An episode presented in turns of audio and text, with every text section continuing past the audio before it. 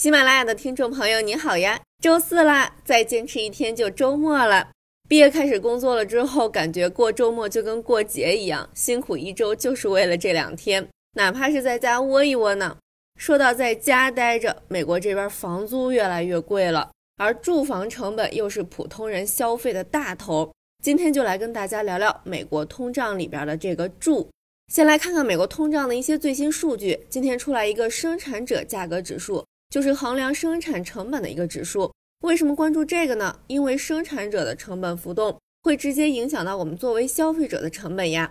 美国劳工部今天发布的数据显示，美国九月生产者价格指数同比增长百分之八点五，比八月的百分之八点七有所回落，但还是超过预期的百分之八点四。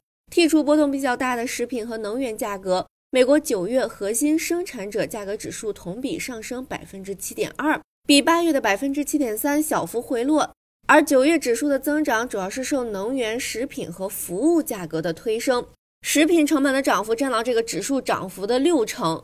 另外还有一个大头是服务成本，像是旅游和住宿的价格、食品零售、投资组合管理、住院病人护理这些。很多投资者预计，最新的生产者价格指数 PPI 可能会给明天出炉的九月消费者价格指数 CPI 提供一些参照。CPI 通胀数据是美联储决定还要不要加息、加多少的一个重要指标。经济学家们预计，九月消费者价格指数将同比上涨百分之八点一，继续保持在四十年来的高位。核心消费者价格指数将同比上涨百分之六点五。而美国消费者物价篮子占比最大的一项就是住房成本，占到三分之一的权重，在核心通胀里占比更大。在这里，租买都算啊。摩根大通的首席美国经济学家费罗利就觉得，美国通胀可能已经接近峰值，但不会迅速恢复到较低的水平。部分原因是租金通胀持续存在，也就是租金涨得停不下来。美联储理事沃勒上周也表示，正在密切关注住房通胀，以确定自己对美国通胀前景的判断。他认为，住房通胀可能会在几个月内保持高位。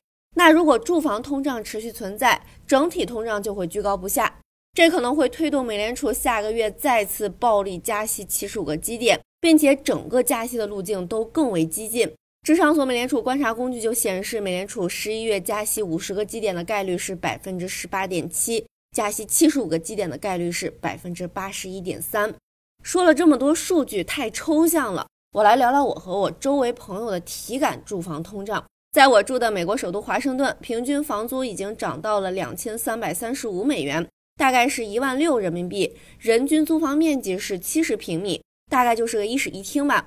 我之前经常看到网友给我留言说，你们这些驻外记者待遇挺好的吧，管吃管住的。但实际上，我们这种私企的记者就是领个工资，虽然将将够美国的行业标准，但是低于这边的平均水平。华盛顿这个房租水平意味着我们工资的大头都交给房东了，加上这两年通胀这么高，如果没有点副业，一定是入不敷出的。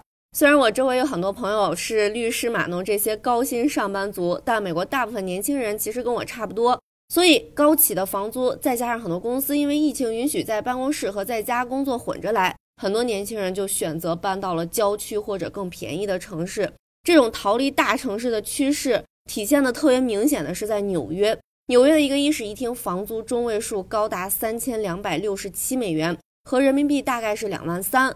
同比上涨了百分之十九，两室一厅的平均房租是三千八百零四美元，合人民币大概是两万七。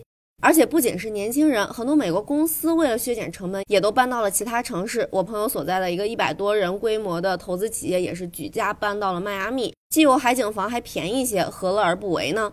那美国的房租涨到顶了吗？我周围不少朋友都反映，房东或者公寓的管理人员又通知涨价了。那如果房租还继续涨，意味着美国整体通胀就还会继续涨，美联储还会继续加息打压通胀，美国经济就更有陷入衰退的可能性。生活在哪儿都不容易啊！你所在的地方房租水平怎么样？这两年涨了吗？除了主业，你还有做什么副业赚点外快吗？有什么好点子？欢迎留言分享。今天就聊到这儿了，拜拜。